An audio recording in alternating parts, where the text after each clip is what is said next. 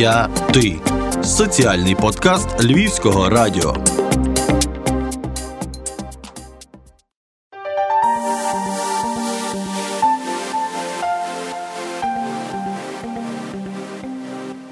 Вітаємо вас, це соціальний подкаст «Діяти». І з вами в студії Софія Крушельницька, ведуча цієї спецрубрики «Батьки в темі». Рубрика для тата і мами, і тут є все необхідне для батьків. Ми готуємо кожного разу для вас щось цікаве, пов'язане з відповідальним батьківством, бо, як ми звикли завжди вам казати, відповідальне батьківство починається із щасливих, проінформованих батьків та пізніше щасливих дітей. Сьогодні ми говоримо про таку тему, яка хвилює всіх батьків, особливо тих, які мають там першу дитину або які не знають дослухатись до яких цього разу порад. Ми вирішили до нас в студію запросити Чернишкову Ірину, консультанта по прикорму, автора блогу в інстаграмі «Тарілка БЛВ». Спеціальна рубрика «Батьки в темі». Клуб для дорослих, де є все необхідне для мами і тата. Вітаю вас, Ірино. Всім привіт, вітаю вас. Сьогодні говоримо про прикорм. Коли дитина взагалі починає їсти? Чому вона їсть? Хоче їсти щось, окрім там сумішей чи молока, так, грудного вигодовування. Сьогодні ми це все обговоримо, сьогодні ми про це все подумаємо. І почнемо з такого найпростішого. Взагалі, які є види прикорму, бо я знаю вже, що є, існують різні види. Ми раніше, до речі, якщо ви послухаєте наші перші випуски, говорили із педіатром так в кількох словах, що справді існують різні види прикорму, але сьогодні хочемо приділити так достатньо часу цій темі. Тому, Ірино, вам слово. Взагалі, що тут таке той прикорм і що з ним робити? Дякую. Отже, що таке прикорм? Прикорм – це знайомство дитини з дорослою їжею. В перші півроку життя дитина мала би їсти або грудне молоко, або адаптовану суміш до грудного молока. Це має бути виключно молоко, тобто або суміш, або молоко. Ніякі не водички, бо бабуся порадила, бо жарко, бо холодно, бо ще щось, ніякі не компотики, ніякі облизування бананчика в 4 місяці, бо вона на мене так сильно дивилася, я не змогла втриматися і дала їй облизати. До 6 місяців виключно грудне вигодовування або адаптована суміш, якщо з грудним вигодовуванням щось не склалося. Тоді приходить такий момент, коли треба дитині дати поїсти щось, окрім... Той момент, який всіх лякає. Так. І одразу мільйон запитань, одразу мільйон дуже, як то сказати, трешової інформації в інтернеті, яка просто зводить маму з розуму. Які є види прикорму? Почнемо з того. Перший є класичний. Тоді, коли ми даємо дитині спочатку спробувати пюре. Загалом те, що ми всі собі уявляємо, що дитина їсть тільки пюре. Mm-hmm. Принаймні я так завжди мені здавалося, що крім пюре нічого її не існує. До 10 років бажано, щоб не вдавалося, бо дуже страшно. Отже, дитина починає з пюре, а потім поступово в прикорм вводяться шматочки, і після року на цьому класичному прикормі говорять, що дитина має їсти з загального столу, тільки ніхто не говорить як. Мама така починає в 6 місяців годувати з пюре, воно затягується, тут же там дитині 11 місяців, вона така, а як то так через місяць вона буде їсти з загального столу, бо я щось не зрозуміла. Всі дуже сильно бояться цього початку, але забувають, до чого взагалі веде цей прикорм і яка його ціль. Другий вид прикорму більш сучасний, але придуманий на теренах СНД. Це тоді, коли вже зрозуміли, що мало би бути щось більш природнє. Не тоді, коли мама годинами готує для дитини пюрешки, а тоді, коли дитина могла би щось спробувати з загального столу. Він називається природній прикорм. Це тоді, коли з початку прикорму дитину знайомлять з дорослою їжею, але мікродозами. Тобто дитині, наприклад, мама їсть рис і пропонує дитині одну рисинку. Мама їсть гречку, ну, тобто перший раз спробувати, це не означає, що там все, одна рисинка в день. Мама їсть гречку, пропонує дитині одну гречинку. Мама їсть чорницю, пропонує дитині одну чорничку. Тобто щось таке малесеньке-малесеньке, щоб навіть якщо дитина не зрозуміла, що то, і одразу його проковтнула, то нічого не станеться. А в світі паралельно виник, конкретно в Британії, і потім розповсюдився такий прикорм, який дуже схожий до ось цього природнього. Його називають БЛВ-прикорм. Це скорочення від Baby Led Weaning, що перекладається дитина, яка веде прикорм. Тобто дитина сама обирає, що їй їсти і як. Це якраз самоприкорм, так? Так. Тобто, коли дитина обирає, самоприкорм. Дитина сама себе прикормлює тим, що знайде на столі, чи під столом, чи де вона там вже знайде. Я боюся, це небезпечна інформація, так, в нашій країні і на Галичині, і зокрема. Та інколи може щось знайти в мисочці собачки, ну то вже як повезе. Якщо це вже друга, третя дитина, то можна пережити. Так, то вже взагалі ніхто не проблеми собаки. Так, переважно всі треті діти на БЛВ-прикормі, навіть якщо вони про нього не знали. Батьки вирішили, що так буде краще. Там же просто ніхто навіть не вирішує. Словом, так говорять, що такі міфи ходять, що перша дитина на традиційному прикормі, друга дитина на мікродозах, а третя дитина на самоприкормі, навіть якщо батьки не знають про ці види прикорму. Отже, такі в нас є види. Основна філософія, я представник БЛВ-прикорму. Звичайно, що я знаю про всі види прикорму, але вони мене дратують. Нормально. В принципі, тому ми вас і запросили в гості, для того, щоб ви нам розповіли, чому вони мають дратувати, і взагалі, які є переваги і недоліки прикорму, от якраз БЛВ, та, того такого, наскільки я розумію, найбільш гармонійного для дитини. Давайте почнемо з того, що основна філософія БЛВ-прикорму дуже-дуже проста.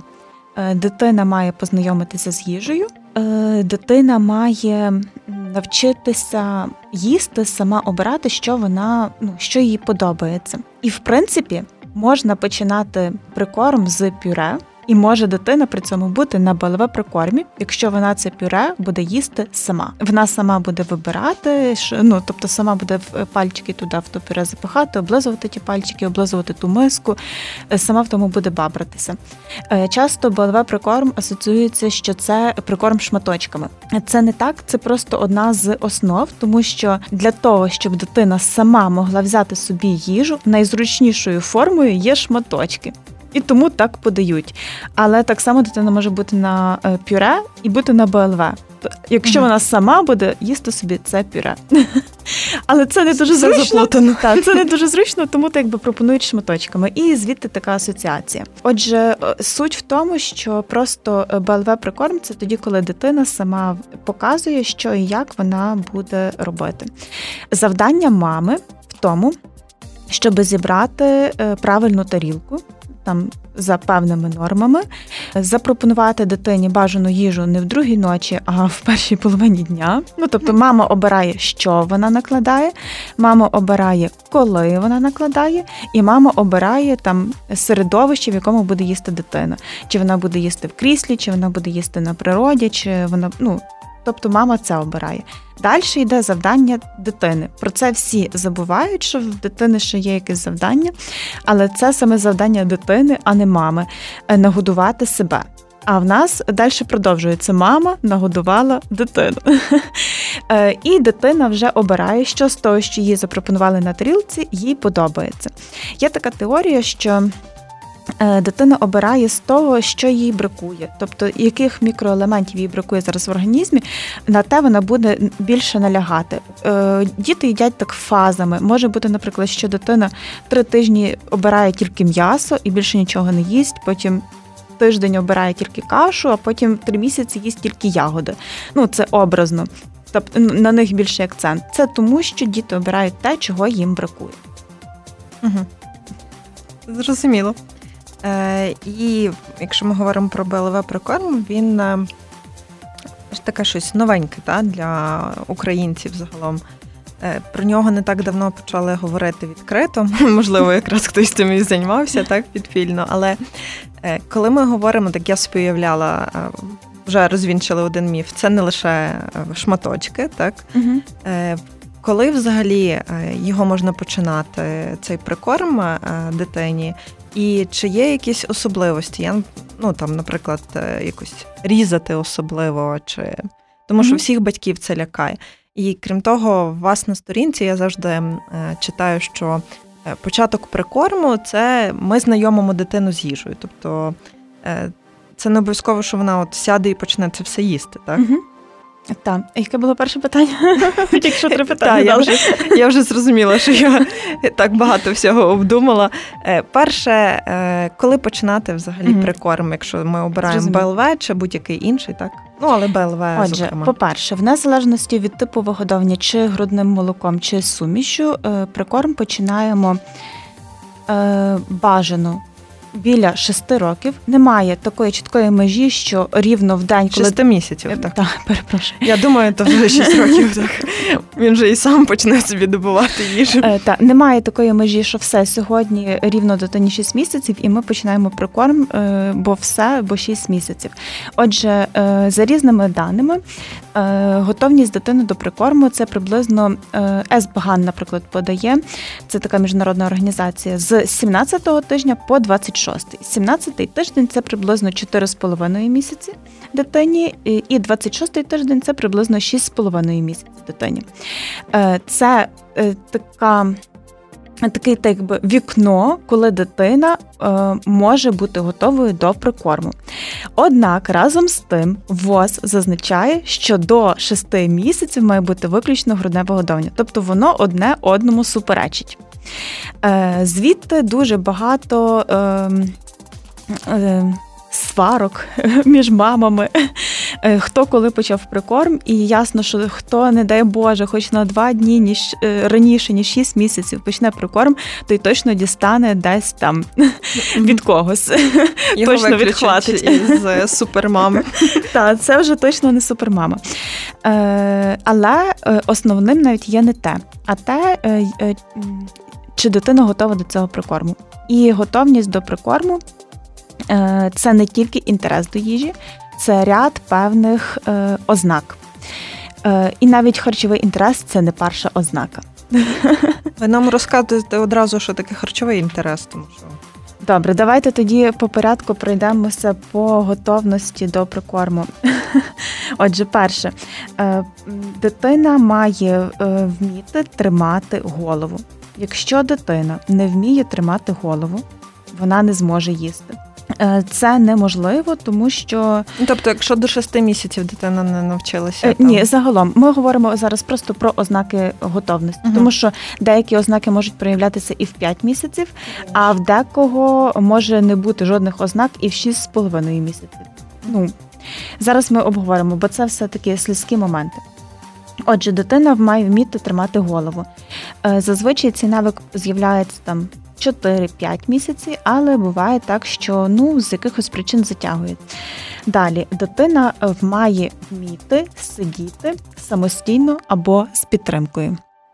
Отже, це теж дуже слизький момент, тому що більшість дітей не вміють сидіти самостійно. Моя дочка Єва, наприклад, сіла самостійно у 8 місяців. Але до того ми маємо почати прикорм. Як годувати? Лежачи не можна, на животі не можна, на спині не можна, під кутом 45 градусів не можна, в повітрі ясно, що ніяк не вийде. Як годувати, якщо дитина не сидить? Це ж питання.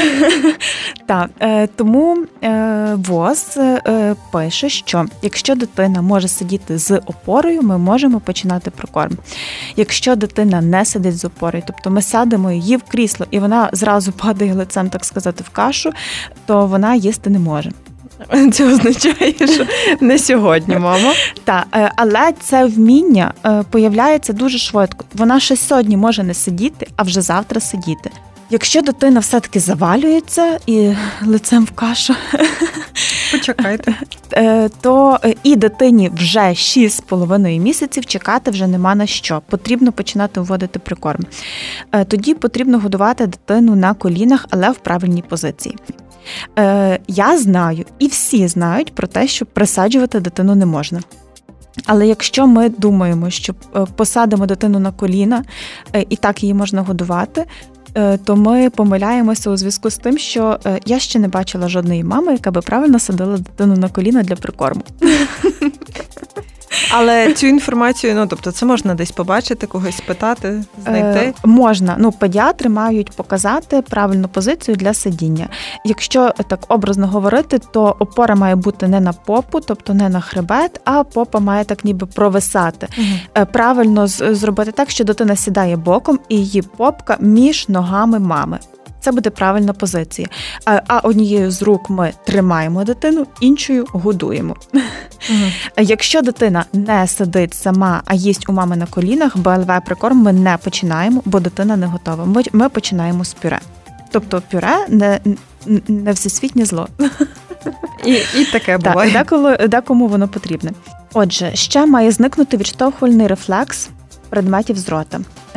Він є у всіх. І якщо батьки раніше мали якісь проблеми з тим, що треба було дитині дати якісь ліки, то вони вже, напевно, бачили і плювалися, як дитинка все виштовхує язиком з рота. Якщо навіть поставити їй кінчик свого пальчика на язичок, і вона буде ось так...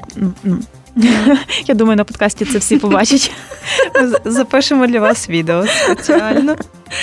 Виштовхувати язиком, то навіть якщо ми почнемо про корм, то так якби нічого не вийде, тому що дитина все виштовхне язиком. І останнє, найголовніше. Дитина має бути зацікавлена їжею. Це пункт, який часто батьки плутають зі всім підряд. Угу. Тому що загалом дитина розвивається кожного дня, і їй цікаво все, що навколо. Вона може тягнути до рота все.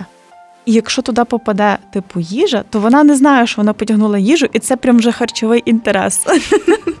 Вже зібрали родичів, записали відео. Дуже часто так буває. Вона на мене так дивилась, так просила, я їй дала той банан. Нечайно так вийшло. А ще нечайно вона в 4 місяці з'їла трошки картоплі фрі. Бо вона на мене так дивилася. Вона так дивилася, вона так дивиться на все. Дитина все тягне до рота. Це є нормально. Харчовий інтерес – це тоді, коли дитина дивиться на їжу, може сама її взяти рукою і може скоординувати свої рухи рук так, щоб запхати рівно в рот.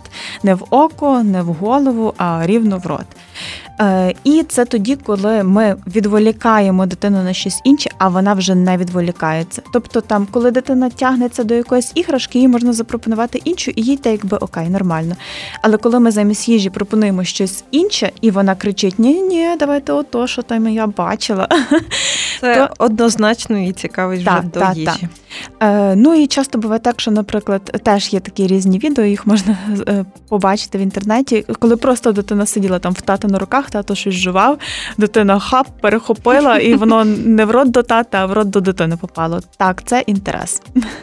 Але окрім цього інтересу мають бути інші ознаки, які я перечислила до того. Якщо є тільки інтерес, а немає інших ознак, ми теж прикорм не починаємо. В більшості дітей всі ці ознаки появляються якраз приблизно в кінці 6-го місяця життя дитини. Саме тому ми говоримо про те, що ми прикорм починаємо тоді.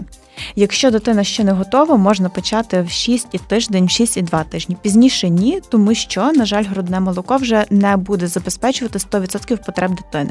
До року грудне молоко забезпечує приблизно 80% потреб дитини. До 6 місяців – 100%. Тому ми маємо почати знайомити дитину з їжею, тому що вже після року грудне молоко буде забезпечувати приблизно 40-60% потреб дитини. І після року там вже хтось і взагалі не годує. Тому для того, щоб дитина добре їла після року, потрібно зробити все, щоб до року запропонувати їй якомога більшу кількість різної їжі. Тому що після року почнеться такий момент, коли дитина буде їсти тільки те, з чим вона вже знайома. І ви їй не запхаєте нове ніяк. І якщо дитина до того тиждень їла пюре брокколі, потім тиждень їла пюре кабачка, потім тиждень їла пюре цвітної капусти, то до року вона познайомиться з дуже малою кількістю продуктів, і тим більше вона не буде розрізняти ні пюре брокколі, ні кабачка, ні капусти, чи чого там, тому що воно все однакове. Пюре одної консистенції. Дитина не розуміє, що це різні продукти. То що взагалі можна тоді починати? Тому що я бачила дуже багато різних питань, там, схвильованих батьків, коли вони кажуть, там, чи можна почати, там, не знаю, з авокадо, там ще з чогось, будь-які, чи є якісь окремі продукти, чи, можливо, є, які не можна взагалі? Почати можна зі всього, окрім того, що є заборонено. Логічно. Список заборонених продуктів невеликий. Зараз я вам його прочитаю. Отже, до року заборонено сіль і цукор. Цукор заборонено взагалі до 2 років, але до року сіль і цукор, тобто все, що ми подаємо дитині, має бути без солі. Далі, до року заборонений мед навіть у випічці, тому що якщо не повезе, то мед може мати спори ботулізму, і до року дитячий організм з цим не справиться, і це може призвести до смерті дитини. Після року мед можна, організм вже може справлятися, але його не можна до 2 років, тому що мед – це цукор. Тобто до року це взагалі заборонено. До року заборонене коров'яче молоко як напій. Його можна додавати у склад інших продуктів, наприклад, оладки, млинці, каша і так далі, але у дуже малій кількості. Після року можна давати молоко як напій. Ну і до року заборонені сочки, мої любимі, які дають дітям ще 3 місяців. З 4 місяців, а ти вже даєш сочок? Ну, а чому б і ні? Він заборонений. Ясно. Далі, до 2 років заборонений цукор, я вже сказала, до 4 років заборонений, до 4 років заборонений чайок з фенхелю, який всім мамусям у 2 місяці приписують від коліків. Я теж пам'ятаю, мені навіть здається смак того чаю. Хто зараз вагітний, тому повезло, тому що він тепер знає, що в 2 місяці чайок з фенхелю він пити не буде. До 5 років заборонені сирі продукти, такі як яйця, наприклад, яйце глазун'я не можна, воно має сирий жовток. Чи там паста карбонара до 5 років. Ну, бо якщо ще в 6 місяців, то батьки це пам'ятають, а потім йдуть з дитиною в ресторан, і в 4 роки ми їмо пасту карбонара. Ну, бо дитина вже дуже велика. Але до 5 років це заборонено. Отже, до 5 років не можна яйця, сирі яйця, сиру рибу, сире м'ясо, ікру.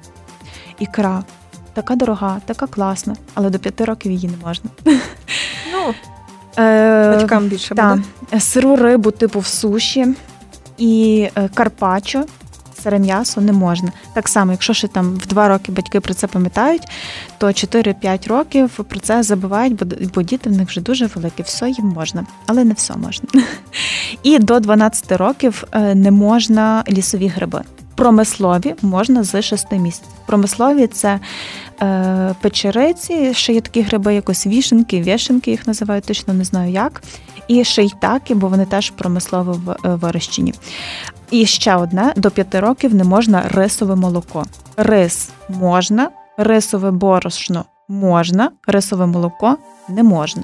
Я раджу нашим майбутнім батькам або теперішнім вже чинним записувати собі це, тому що дуже багато, насправді, таких винятків. Але, в принципі, починати можна з того, що ви хочете, так? Воно немає відповідь такого. Відповідь на головне питання. Все решта можна. Чому б і ні? Особливо, якщо це якраз сезон зараз, і можна це все приймати. Чи можна клубніку? Вона ж червона. Можна. Це взагалі особливий стереотип, я так розумію. Це починається від грудного вигодовування, так? У нас, мамам, речі, не дай Боже, мамам клубніку їсти вагітним, та де ви що? Дивитись не бажано. Та ви що, як побачите, що на городі. До речі, моя мама мені розказувала, що вона перестала мене годувати грудьми у 5 місяців, тому що їй забороняли їсти сезонні фрукти і ягоди, а вона хотіла. А вона взагалі любителька ягід, зелені і так далі. Їй це все забороняли, тому що вона ж кормить груддю. От, і так мене позбавили цієї груді. Такого багато і зараз є, тому це, мені здається, навіть дивуватись не варто. Але в нас є ще один такий стереотип – вода. Ви вже починали про неї говорити. Коли її можна пити і варто? Воду ми починаємо дитині пропонувати разом з прикормом. Тобто вводимо прикорм, вводимо воду. Дитину потрібно вчити пити з відкритої склянки. От. І тут починається, мені здається, найскладніше, так? Тобто не поїльнички, не трубочки, там не знаю, що там ще існує. Давайте розбиратися. Отже, починаємо вчити дитину пити з відкритої склянки. Тому що це так, якби така підготовка мовленнєвого апарату до того, як дитина буде потім говорити. Чим довше це відтягувати, тим гірше. Я чула про такі випадки, коли прийшов до логопеда хлопець у 15 років, і він вмів пити воду тільки з баночки. 15 років. Ми завжди тут ділимося шок-інформацією з вами, тому... Я розумію, що ясно, що всі до 15 років не п'ють з баночки, але дуже багато дітей п'ють з баночки дуже довго. Але вплив, в принципі, є, так? Тобто... Це вплив на мовленнєвий апарат. Дитина буде пізніше говорити, дитина може, не всі, але є дуже великі ризики. Дитина може гірше говорити, і в дитини може бути неправильний прикус, що теж впливає на вимову. Ми знаємо в дорослому віці дуже багато людей, які навіть і до логопедів ходили, але їм це не допомогло, тому що були якісь на те причини, і які зараз говорять погано. Тобто вони все своє життя говорять погано. Коли можна дати з трубочки або непроливайку? Непроливайка, я буквально сьогодні вночі ще раз гуглила. Американська академія педіатрії пише про те, що непроливайки, такі вони називаються 360 градусів від відомої фірми. Всі знають цю фірму, не будемо робити рекламу. Ці непроливайки вважаються тимчасовими. Тобто, якщо ви йдете на вулицю, і вам потрібно дитину чимось напоїти, і ви би не хотіли вертатись додому через калюжу, то можете взяти собі непроливайку. Якщо у вас просто сьогодні нема настрою, але дитині треба дати пити, дайте їй ту непроливайку. Тобто непроливайка – це є такий тимчасовий атрибут, помічник. Антистрес такий собі. Так, тобто у якихось особливих ситуаціях. Американська академія педіатрії пише, що час її використання приблизно місяць-два місяці, для того, щоб дитина змогла перейти на нормальне пиття. Місяць-два. Угу. Далі, трубочку можна, вона не має такого негативного впливу, як ось ці 360. А чому 360 не можна? Вони теж впливають на розвиток мовлення. Все те саме, що я говорила до того. Угу. Трубочку можна так само з початком прикорму, але бажано би було, щоб спочатку дитина навчилася пити з відкритої склянки, а тоді трубочка. Трубочка – це теж смоктання, але це менший шкідник, ніж непроливайка. Бо з непроливайки дитина так висмоктує, як з баночки, так висмоктує воду. І загалом Американська академія педіатрії пише про те, що будь-яке пиття будь-чого з баночки має закінчитися у 12 місяців. Тобто, якщо дитина на суміші, то після року вона починає цю суміш пити не з баночки, а з відкритої кружки. Тобто все, що... дурники, все, що ось так смокчиться, має закінчитися до 12 місяців. Я знаю, що зараз тут багато хто готовий мене закидати всім, що в нього є під руками, але то не я придумала. То так на сайті пише Американської академії педіатрії. Можна перевірити, прочитати. А як щодо посуду? Посуд. З якого їсти, чи є якісь поради? Якщо ми говоримо про БЛВ-прикорм, то на перші кілька місяців я рекомендую взагалі без посуду, тому що він буде відволікати увагу дитини. Вона не розуміє, дитина не розуміє, що посуд – це не їжа. Все, що перед нею поклали, це все те, що треба спробувати. І дитина буде бавитись і їжею, і посудом. Тому ми спочатку дитину щось одне їй цікавеньке даємо, і це буде їжа.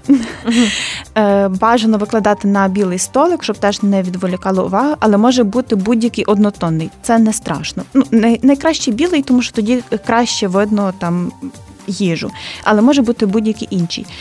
Інколи я зустрічала такі столики з кислотно-оранжевим кольором. Це не найкращий столик. Він однотонний, але він такий кислотний. Та, трошки впливає на кольори їжі. Так. Тому спочатку прикорму, там перші 2-3 місяці ми просто викладаємо на столик від годувального крісла. Потім вже можна запропонувати дитині тарілку. Яку тарілку вибираєте, дивлячись по дитині. Якщо ваша дитина любить кидати всім підряд, то знайдіть тарілку, яка буде присмоктуватися до столика, щоб вона у вас не літала. Якщо у вас більш спокійніша дитина, в мене, наприклад, Єва більш спокійніша, то вже з року я їй почала накладати їжу на звичайну тарілку. І за 5 місяців вона розбила тільки 2 тарілки. Одну спеціально, вона так прямо дивилась мені в очі і кидала тарілку, а другу реально нечайно. Вона просто потягнула тарілку до себе, щоб дістати якийсь шматочок, і вона трошки зісковзила і впала їй. Це не дуже велика плата, насправді, за те, що дитина одразу так привчається до звичайних тарілок. 2 тарілки за 5 місяців. Мені здається, що я більше часу б'ю. Так, може бути. А ще під час сварок. Я жартую. Добре, якщо ми там вже почали про столик, знаю, що є у вас також і власні поради щодо того, як обирати крісло, на якому дитину годувати. Чи взагалі воно потрібно? Чи можна і без нього? Крісло є необхідним. Дитина не може сидіти за дорослим кріслом, тому що це є небезпечно. Дитина буде крутитися, вона може впасти. Навіть зараз Єва бунтує проти свого крісла і сидить за дорослим кріслом вже 2 дні, і це небезпечно. Це поганий приклад. Ми виріжемо це. Якщо вона так їсть, то я маю сидіти збоку і так би охороняти її сидіння на тому кріслі. Тому що це дуже небезпечно. Вона в будь-який момент може за чимось потягнутися і просто впасти, тому що вона вже звикла, що її крісло тримає, вона пристібнута, а тут повна свобода. Тому отак, крісло є необхідністю, тому що дитина має бути з початку прикорму частиною сімейної трапези. Вона, як всі інші члени сім'ї, має сісти за стіл і їсти тоді, коли їдять всі. Дитину окремо не годують, тому що це погано впливає на її харчовий інтерес у майбутньому.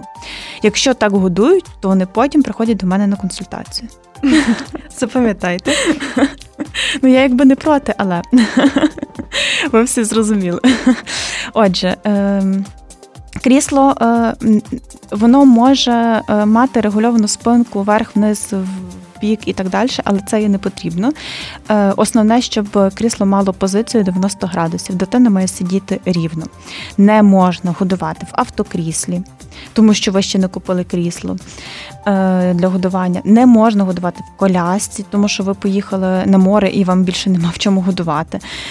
Не можна годувати в шезлонгу, тому що це небезпечно. Має бути стабільне крісло 90 градусів. Спинка має бути тверда або з якоюсь оббивкою, але теж твердою. Є такі наповнювачі, які є надувні.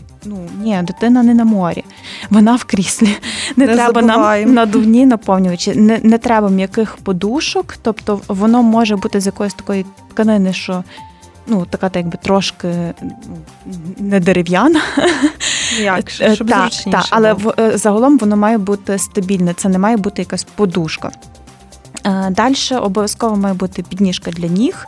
Це не обговорюється, хоча в моєму блозі це обговорюється чомусь. Словом, якщо коротко, то підніжка має бути. Якщо у вас її нема, то придумайте щось, щоб вона була. Це опора і безпека дитини. Є мами, які чомусь вважають, що потрібно зі мною посперечатися на цю тему. І в мене для них всіх одна пропозиція. І взагалі, хотіла би всіх мам, які сперечаються на тему підніжки, зібрати в одному місці і посадити їх всіх, не переживайте, просто за барне крісло.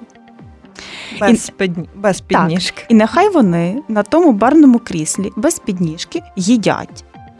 Я подивлюся, наскільки швидко вони почнуть взагалі без свідомості шукати ногами підніжку. Я вам повірила і думаю, що наші слухачі теж вірять. Отже, підніжка не обговорюється. Кут 90 градусів. Столик бажано такий, що знімається, для того, щоб легко його можна було помити. Все решту на ваш погляд. Немає такого великого значення. класно, що є насправді ці такі основні базові речі, за якими можна вже обирати те крісло. І наостанок, напевно, хотілося б, ми оце вже сидимо в тому кріслі, дитину, обрали дитині свій прикорм, п'є вона в нас, намагається, напевно, з відкритої кружки, а якщо вона нічого не їсть? Ще один момент, дитина сама з відкритої кружки пити не буде. Приблизно потрібно 3-4, деколи навіть 6 місяців для того, щоб дитина навчилася пити сама. Весь той час до того мама дитині допомагає. Мама тримає кружку, мама контролює, скільки води їй витікає, для того, щоб дитина сильно не розлилася і для того, щоб довго не злилася, що вода не тече. Тоді можете бути спокійні, якщо ваша дитина не п'є одразу з відкритої кружки, то це все нормально, як ми завжди тут в блозі нагадуємо. І ще одне, дитина буде ще десь приблизно 2-3 місяці взагалі вчитися скласти губи так, щоб пити з відкритої склянки, бо до того в неї був досвід або смоктання баночки, або смоктання грудей. Це зовсім по-іншому складаються губи і язик. І спочатку дитина буде пити з відкритої склянки так, ніби вона песик, так буде язиком висмоктувати, тому що саме так діти висмоктують з груді молоко.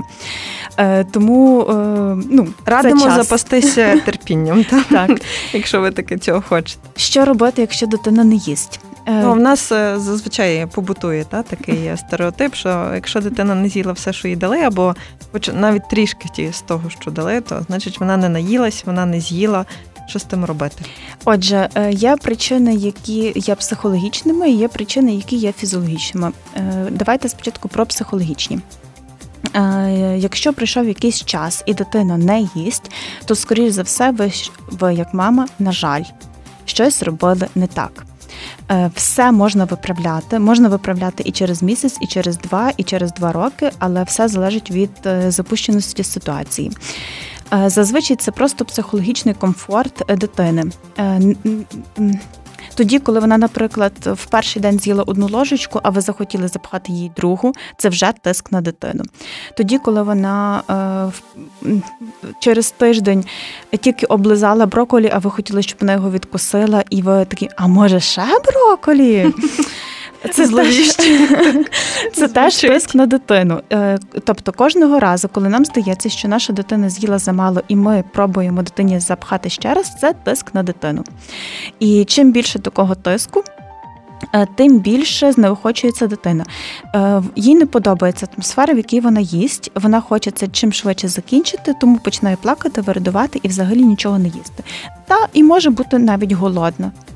Але якщо психологічний тиск присутній, то їй краще бути голодній, ніж отак їсти, коли її заставляють.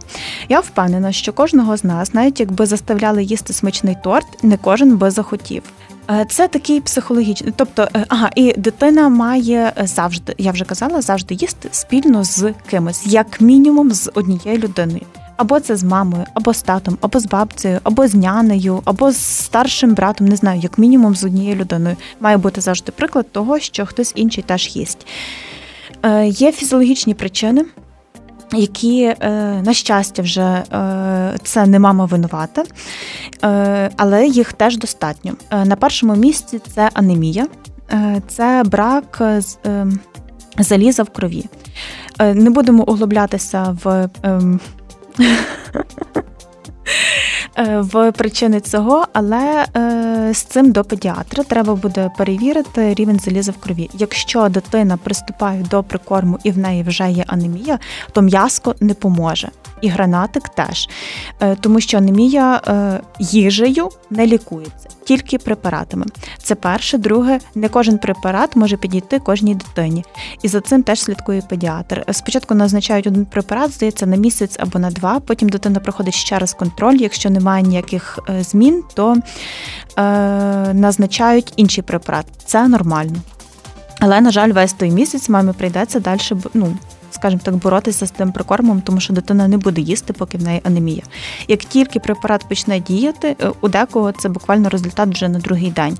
Сьогодні почав пити препарат, а вже завтра зацікавився йогуртом сам. А до того 3 місяці, то йогурт його не цікавив. Далі, ще однією такою причиною може бути коротка під'язикова вуздечка.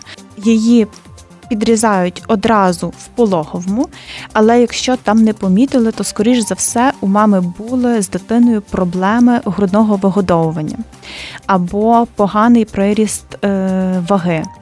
Якщо її досі не виявили і дійшли аж до прикорму, то дитина не зможе добре їсти до того моменту, поки її не підріжуть. Є люди, які до 80 років прожили з короткою під'язиковою воздечкою, і всі 80 років вони мали проблему того, що не могли нормально їсти.